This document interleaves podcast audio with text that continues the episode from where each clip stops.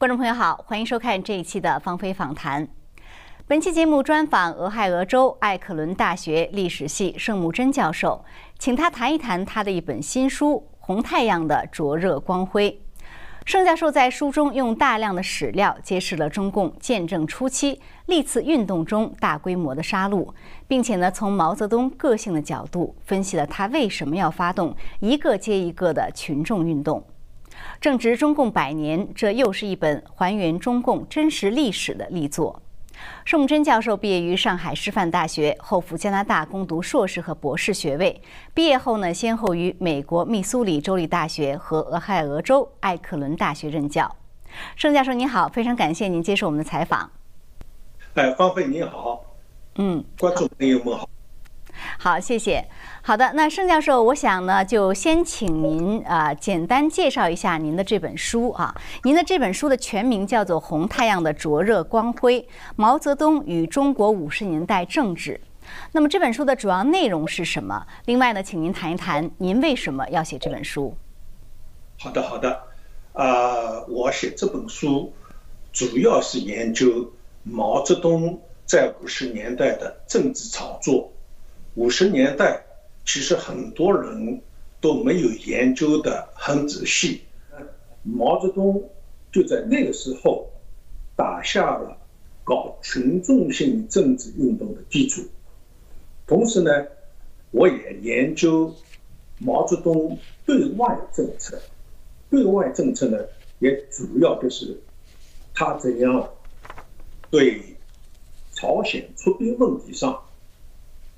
有来来回回、反反复复的摇动，啊，同时呢，他又为什么要两次造成台海危机？又是在台第二次台海危机那个时候，他为什么把实际的矛头指向苏联，引起了中苏的分裂？从这一些事件的研究，我得出的结论就是，毛泽东统治下的北京政权，实际上也就是马克思韦伯所谓的超凡权威。这个超凡权威的基础呢，实际上就是毛泽东的个人崇拜，因为按照微博的说法。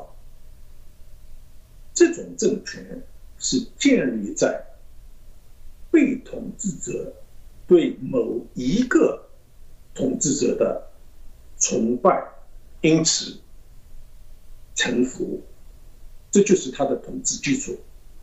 由于这一点呢，那毛泽东的个人的威望就是北京政权的统治基础。因此，他们一定要把毛泽东的威望扩大再扩大，这个红太阳的光辉就到了抗人的地步。这就是我这本书为什么说着热的光辉。嗯，那么在这本书的基础上呢，我就得出一个结论：世界上历史上。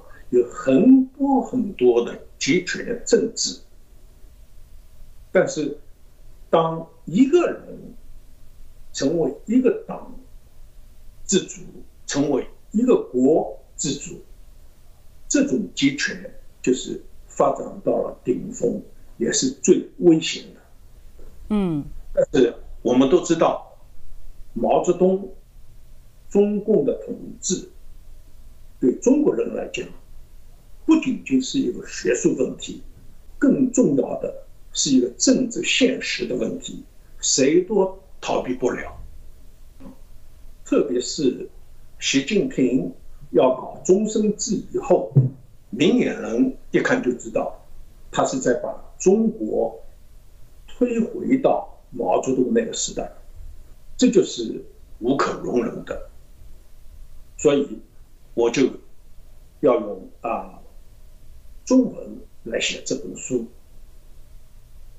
当时我写中文已经很累了，很长时间都不用中文了，呃，但是慢慢的努力以后，逐渐逐渐中文的水平又回来了。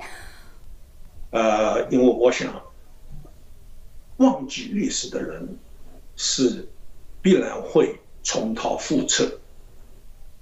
像毛泽东时时代再退回去，那将是中国的一个大难，同时也是世界的一个灾难。所以我想，呃，我这本书发表的时间也非常好，啊，能够。为大家分享一下我的体会，研究的体会，是正当其时。呃，那我想问您一下，就是呃，先请您谈一谈，您在写书的过程中啊，查阅了哪些资料呢？啊，一般一本呃史学书总有两类史料，一类就是原始史料，在我这本书里。原始史料有两种，一种就是档案资料，我查了用了两个档案馆的资料，一个呢就是前苏联的档案馆，其中包括很多斯大林和毛泽东来往的电报，另外一个呢就是上海档案馆，上海档案馆在零零年那个十年当中还是开放的。我在那里呢，就发现了很多上海继承厂矿企业，或者是学校，或者是商店，他的党委书记、党支部书记向上写的汇报。比如说，他这个单位内定有多少个反革命分子在正反运动当中啊？然后呢？怀疑有贪污的，在三反运动当中有多少？然后再汇报他们计划怎样来推动这个啊这些运动。那么毛泽东的指示啊，就从上贯彻到最基社会的最底层，然后呢，他们又向上再去汇报，这样呢一个。整个的运动的过程就比较清楚了。第二个原始资料呢，就是中共自己发表的截止档案集。比如我用的比较多的，就是建国以来毛泽东文稿，一共十八卷。内容非常丰富，同时呢，还有一个建国以来重要文件选编，这不仅就是毛泽东的，还有其他人的、其他部门的所有的文件，它有二十卷，所以呢量非常之大。同时呢，还有啊，诸如毛泽东。年谱、周恩来年谱，这也是很有用的价值。它呃呃很有用的资料，他就是把每天毛泽东跟谁一起开会，开的什么会，他说了些什么，他发了什么电报，诸如此类。嗯，所以也非常有价值。嗯。所以就是在您翻看这些资料的过程中啊，比如说您刚才举的例子，这个单位要有多少名额，这些名额必须得算作反革命等等啊。虽然这些看上去都是冷冰冰的数字，白纸黑字，但其实它背后是多少人的生死。所以我想您在翻看这些资料的过程中，应该也是蛮有感触的。呃，您最大的感触是什么呢？那就是血腥味。给你举一个例子。中共在正反运动当中，镇压反革命运动当中，杀了二百到三百万的人。他说，毛泽东说，在他的这个这个啊啊镇压反革命指示里面说，要杀的，就是那些土匪、特务、哪有国民党哪有两三百万的土匪呢？或者是特务呢？那些被杀的人究竟是哪些人？我仔细看了一下，在北京罗瑞卿亲自主持的五月份有一个大杀反革命的诉苦会，诉苦会以后有二百二十一人集体枪毙，那我就仔细的来看这二百二十一个人究竟是何许人也。嗯，结果我一看，他基本上分成三类，一类就是国民民党前官员和总统、军统特务，在这里呢有两点是需要解释的，一个呢，这些特务，这呃这些军官，他们。是在正反之前，就是在刘少奇搞的正反，就已经被抓住了，并且判了刑。但是毛泽东又来搞第二次正反的时候，他下指令，你要杀多少，要杀多少。那么这些人呢，就被从。监狱里提出来，加刑就是加到枪决、立即执行，这样呢就达到指标了。他杀人越多越好，这就是毛泽东用杀来巩固他的政权。那这种血腥味是非常之重的。第二条，关于那些所谓的叛徒和啊特务、国民党的军官，这些人当中，其实很多都是高级军官。这个高级军官当中，很多都是起义的。以前他们是毛泽东的座上客。现在呢，变上阶下死囚，这个变化是非常之大的，而且是触目惊心的。这个是一个不仅是北京是这样，这湖湖南的茶陵县，当时有九个国民党的将级军官，都是投诚的。都是政协的，但是呢，在政反当中，四个人被马上抓起来枪决了，另外三个锒铛入狱，其其中的两个很快就死在狱中。这是一个非常普遍的现象，全国性都有。这些资料都是在所谓不乱反正时期，当地的报刊。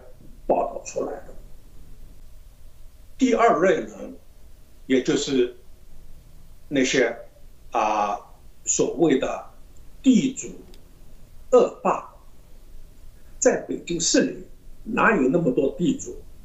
地主在土改的时候就被整的差不多了。问题是谁是恶霸？这个也是有全国性的现象。我查了一些上海。地方上的报纸就发现有很多的所谓的恶霸，比如说在北京路某个街道有一个姓黄的女恶霸。为什么他是恶霸呢？他做了什么事情要被抓起来枪决呢？他有两个儿子，也是身强力壮，到处会。打人，这个报纸上的报道就是啊，横行霸道，敲诈勒索，名分很高，这样呢，就把这个人也抓起来作为恶霸枪毙到。我们要注意到一点，那个时候啊，正是中共要打入居民区的时间，就是建立派出所、居委会，以后对巩固中共政权是非常有重要意义的。当时那那是正式开始的阶段。那么进去把那些所谓的恶霸杀掉以后，杀一儆百。啊，其他的人也就服服帖帖的跟共产党走了。你想以后搞计划生育，也就是街道委员会、派出所这种地方的干部去搞的。嗯。但是这个基础就是在正反的时候建立起来的，也是从杀开始。嗯。第三种人呢，很多就是。啊，会道门成员主要是一贯道。嗯，我查了一下，二百二十一个人当中，七十多人，占百分之三十七是一贯道道徒，其中包括两名年轻的二十几岁的女子，这真是听起来是毛骨悚然啊！这就是这三种人。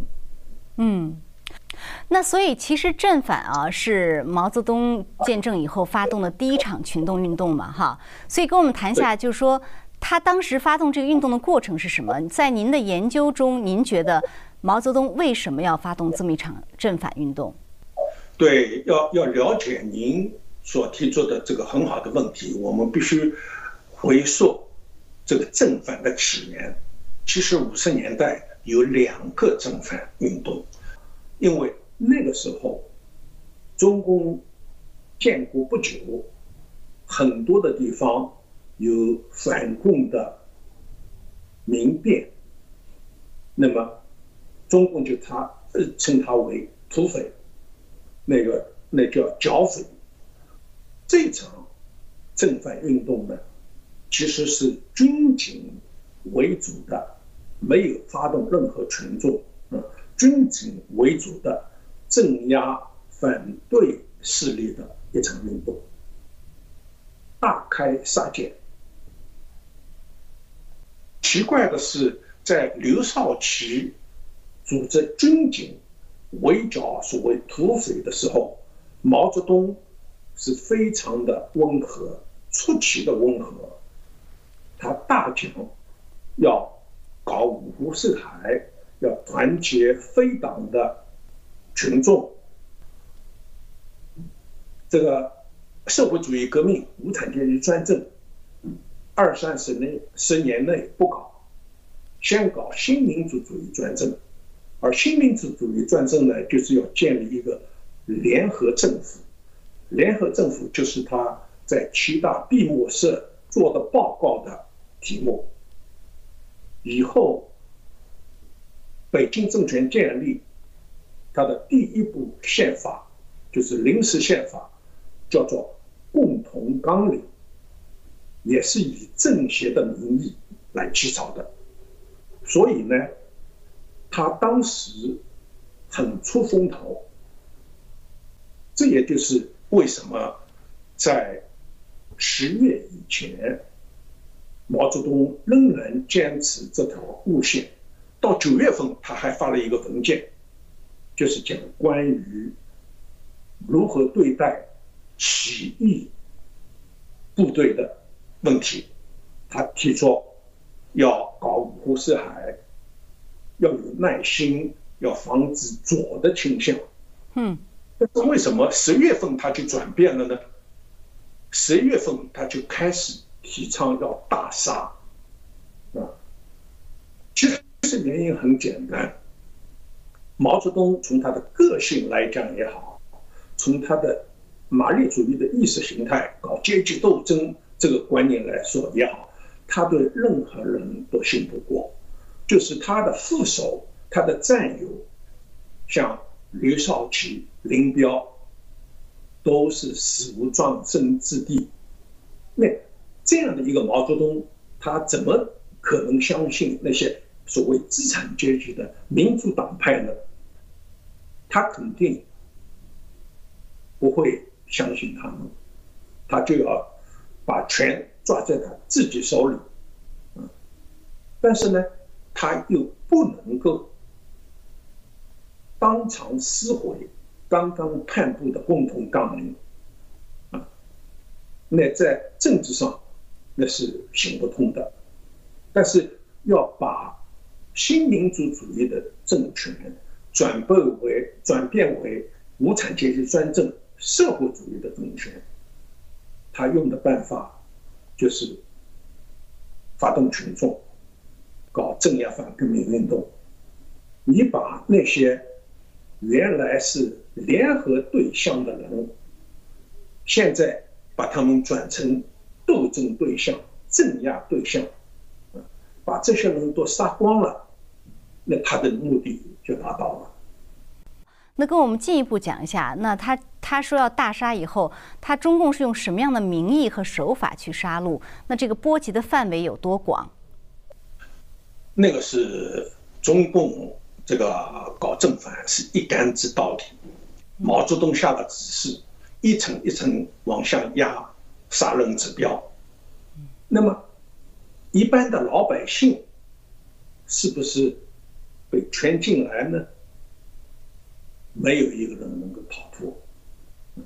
你像在街道里，这是他要抓住的一块，但最主要的，因为在街道啊，那就是一些家庭妇女没有工作的，男的白天去上班了，上班的地方就是毛泽东的重点对象。就是基层的厂矿企业、学校，还有商店，所有城市的单位，都是毛泽东搞正反的重点。为什么呢？他把这些人口掌握住了以后，才能够把他的政权巩固起来。那个啊，举一个例子。嗯，在上海印染厂有一个职工，啊，姓陈的女职工，她以前是工会成员，但是那个工会呢，中共叫它是黄色工会，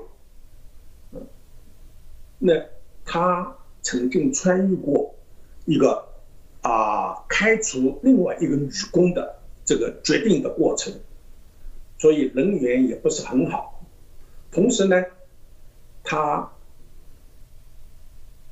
又有很多的所谓发牢骚、对现实不满的这种举告、密告，嗯，那些你人缘不好，同时墙头撅脑的，你就变成了整治的对象。结果这个判了他死刑，哦，一个工人啊，哇！但是这种不是一个个例，我看到啊，他的这个呃另外一个上海铁道局的一份资料，有一个开了四十年机车的老司机叫陈阿红，他也是一个不买账的人，非常耿直。结果呢，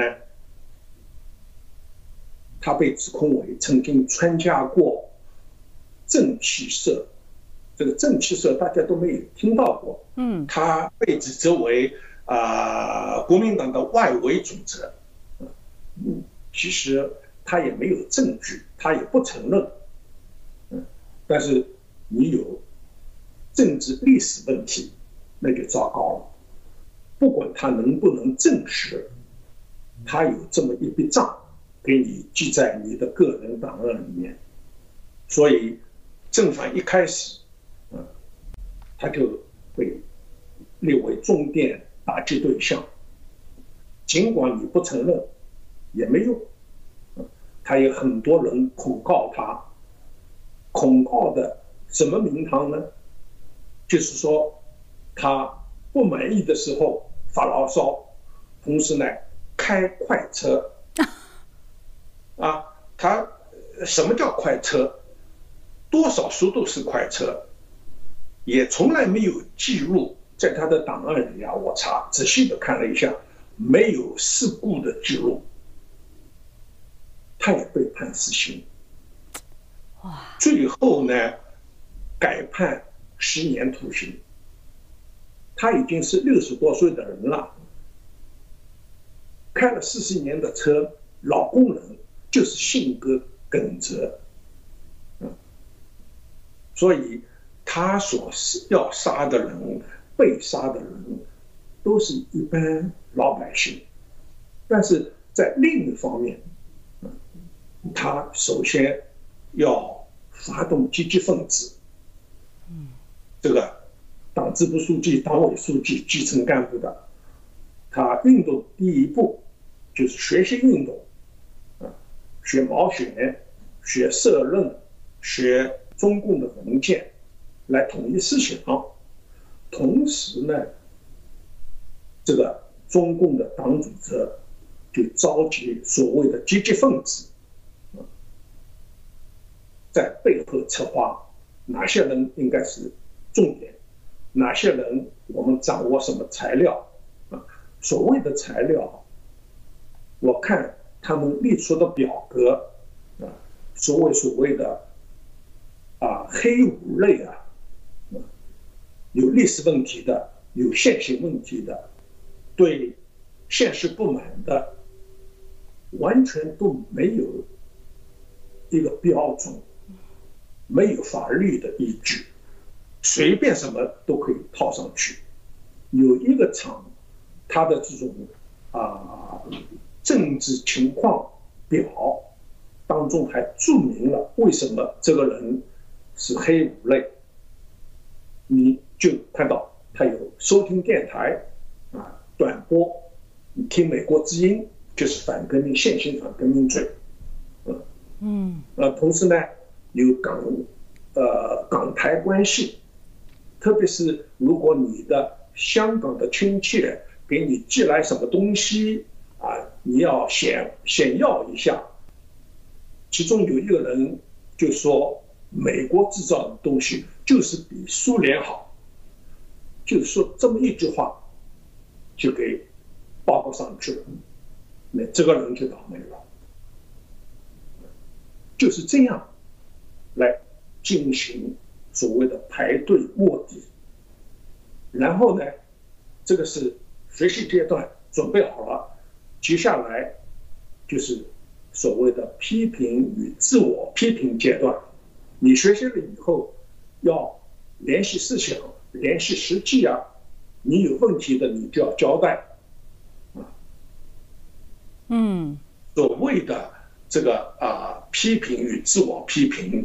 实际上就是自我坦白和激发斗争的同义词。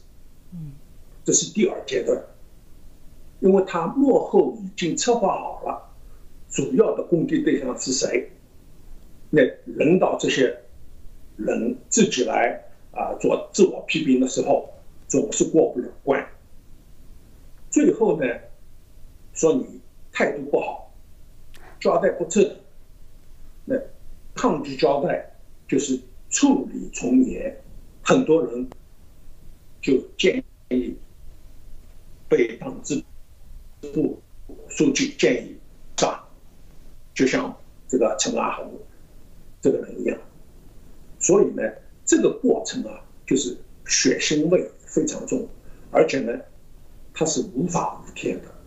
嗯，所以是不是可以说，就是毛泽东呢？他其实这个正反运动，就是在社会各阶层，然后挑出一些人，其实并不是因为他们是跟国民党相关，主要的就是呃，可能是社会各阶层的，就像您说的百姓。那他是不是一个目的是要用杀人来立威，另外一个是要发动群众斗群众啊？对对，他的目的就是他的群众运动啊。实际上就是挑动一部分群众去斗另一部分的群众。所以，如果你的啊个性不是很耿直的，而且是看风使舵的，那你就一定要去讨好党支部书记，并且呢，表示你的革命性，跟党走。怎样表示呢？举报你的朋友，举报你的同事，甚至亲戚、父母也包括在内。所以当时的报纸上有很多所谓啊啊啊啊啊，这个这个这个啊，父亲被儿子去告，女儿去带着公安部队去抓父亲，哇，这种报道到处都是，那就把这个。以前的人啊啊，人理、论论理、理智性啊，就完全抛弃了。这个道德观就是共产党的道德观。为了求生存，很多人不得不这样做。但是他们做了以后，就像在文化大革命初期，我也看到。有些红卫兵啊，带着这个这个啊其他的造反派去斗自己的父母，到最后他们精神上都有毛病。嗯，是，所以就是，而且就是像您刚才说的，他这个呃杀害了两百到三百万，但是他不只是。呃，被就是杀这个，它是不是它有三类是吧？叫官管杀，所以合联合起来，那就更更这个人群更庞大。对对对，啊，它有三种三种处置办法，啊，毛泽东说正反的时候，我们杀了一百万，其实远远不止一百万，我们关了一百二十万，还管了一百二十万。管是什么意思呢？就是管制对象，他监狱多满了，所以呢，他这些人就不关起来，但是呢，管制起来，这些人就是反革命，在人民群众的身边的反革命，那个日子也很不好过，嗯。因为这段历史，我觉得很多人都是不知道啊。像您刚才谈到的很多细节，真的让人开始有点了解，说中共是怎么样一步一步的，不但是在呃肉体上摧毁人哈，在精神和道德上，在传统文化上，他用这种方式去把人的道德摧毁，呃，然后呢，就是用这种呃方式，反正就让他能够去在群众中去让去发动群众。那您觉得正反运动？呃，它给下面的其他的运动，呃，是有什么样的影响呢？对下面其他的运动，其实第一个毛泽东发动的毛色群众运动，为后面的历次的运动都写了一个啊啊模式，都创造了一个模式，以后就是一样画葫芦。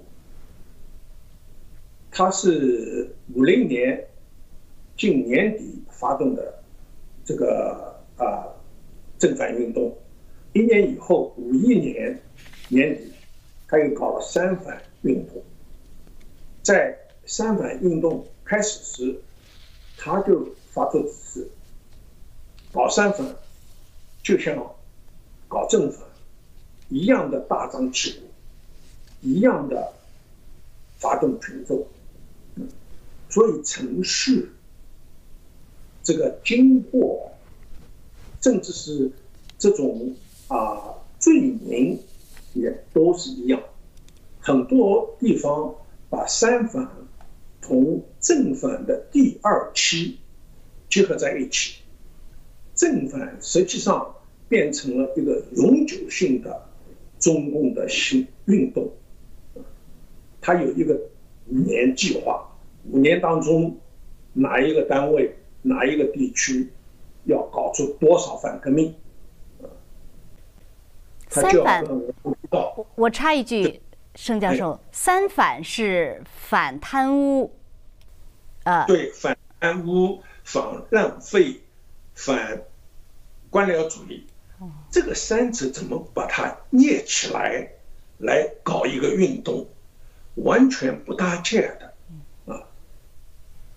他这个要把这个三者联系起来，实际上也是要发动群众，因为你人数少了，他搞不出声势，所以他要把打击面扩大。到后来啊，这个三反搞不下去了，因为当时的生产、货流都停滞了，大家都是都去打老虎，啊，搞政治运动，没人管生产，最后邓小平、陈云这些人物就把底下这些情况收集起来。报到毛泽东那里，毛泽东也意识到这个问题的严重性。他怎么做？他不承认错误的，他把这个三反就推给了这个刘少奇，他就跟刘少奇说：“以后有关三反的文件由你来处理。”他就这么不了了之了。毛泽东一走。他一耍手，三反就停止了。嗯，五反很多地方都没有开始，就停止了。嗯，这就是三反五反的真相。